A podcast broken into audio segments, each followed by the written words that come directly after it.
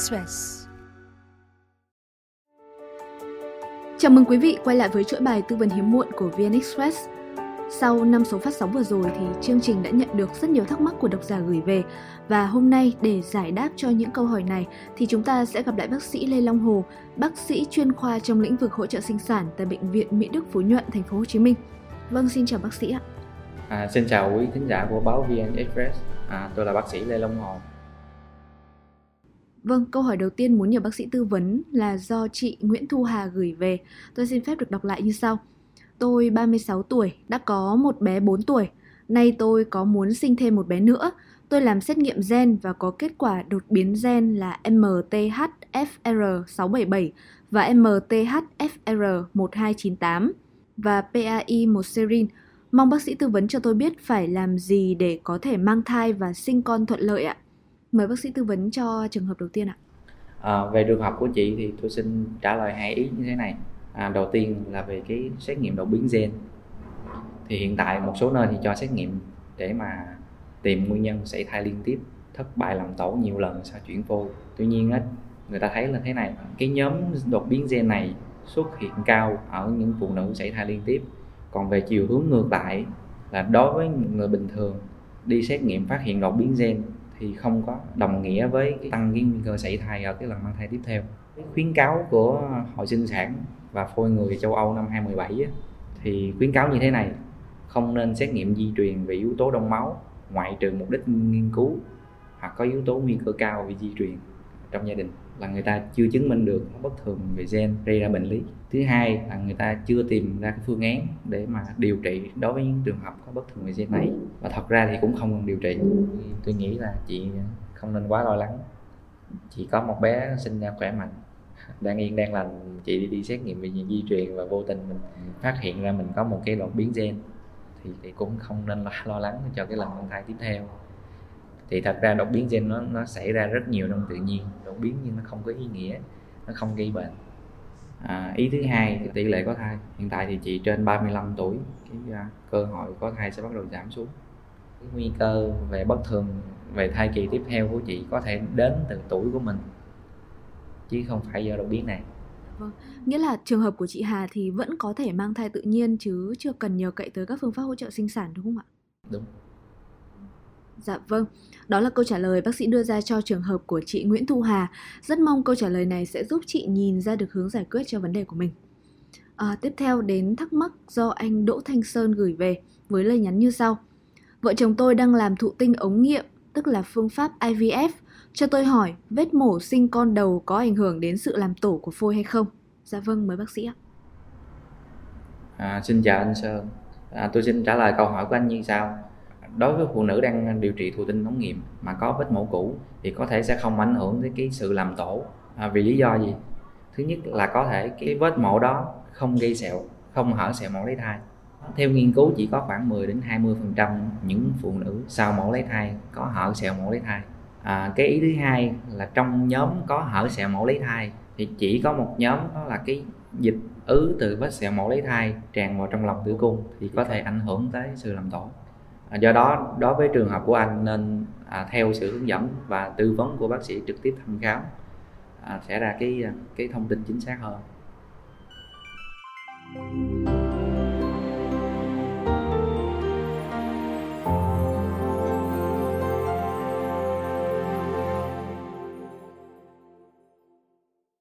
À, trường hợp thứ ba do chị Huyền Phạm gửi về. Lời nhắn của chị như sau. Xin gửi tới chương trình với bác sĩ, mình hiện 36 tuổi và sống ở Singapore. Năm 2017, mình có thai. Sau 3 tháng, bác sĩ chẩn đoán con bị đau nên vợ chồng mình quyết định dừng chu kỳ. Từ thời điểm đó đến nay, mình vẫn thả nhưng vẫn chưa thụ thai. Vừa rồi mình có đi khám thì kết quả AMH chỉ có 0,25, kết quả tinh trùng của chồng mình chưa có và bác sĩ bên này nói mình cực kỳ khó mang thai cho dù làm phương pháp IVF, tức là thụ tinh ống nghiệm.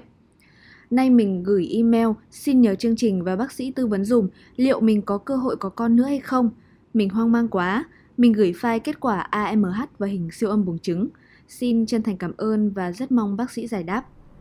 À, xin chào chị Huyền Phạm. À, tôi có hai vấn đề à, trao đổi với chị như sau. vấn đề đầu tiên à, tôi xin khẳng định đau là một đột biến có tính ngẫu nhiên có thể lần mang thai tiếp theo không lặp lại tuy nhiên ở tuổi trên 35 tần suất xuất hiện bệnh lý đau tăng theo.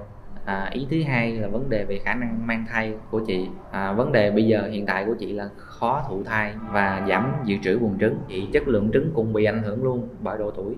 Nhìn qua cái kết quả siêu âm hai buồng trứng của chị tôi thấy là mình còn nang trứng.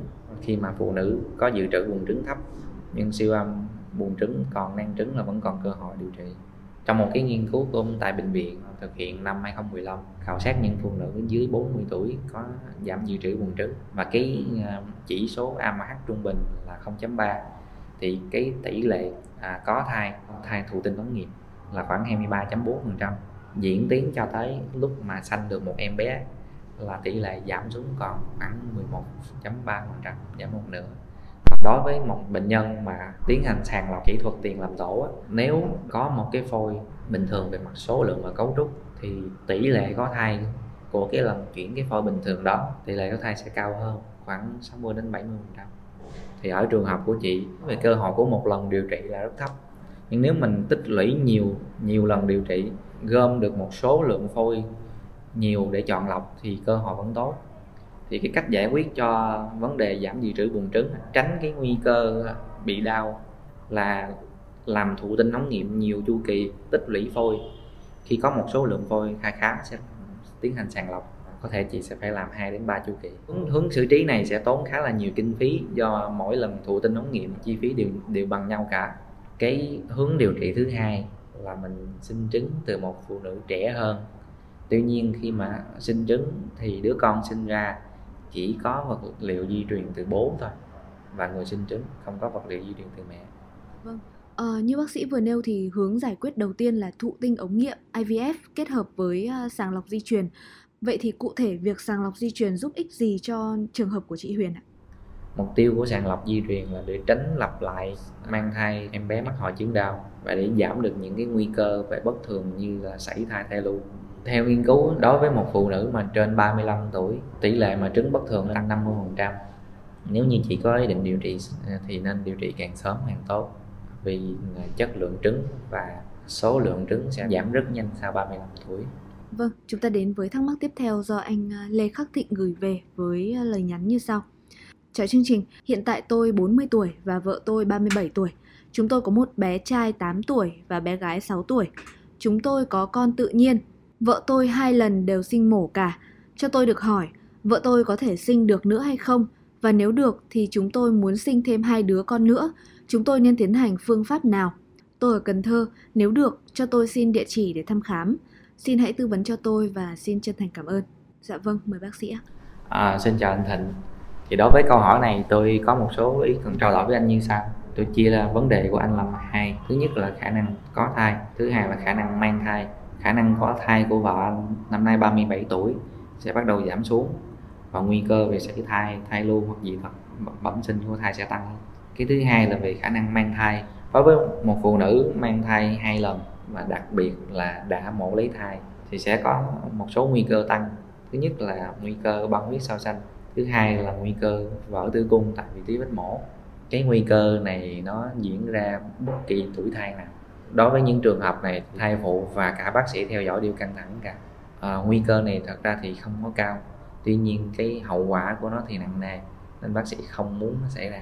Tôi nghĩ hai vợ chồng cần bàn bạc và trao đổi để đánh giá lại. Nguy cơ đem lên bàn cân so sánh. Mình đã có hai bé khỏe mạnh. Với việc mình muốn mang thai thêm thì khi mà mình mang thai thêm là mình nguy cơ về sức khỏe của người mẹ treo trên đầu.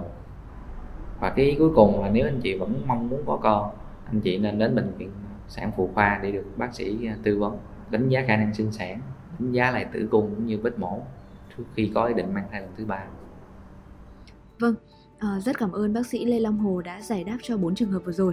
À, hiện tại chúng tôi đã nhận được thêm rất nhiều câu hỏi của thính giả gửi về. Chương trình sẽ tiếp tục giải đáp trong những số sau.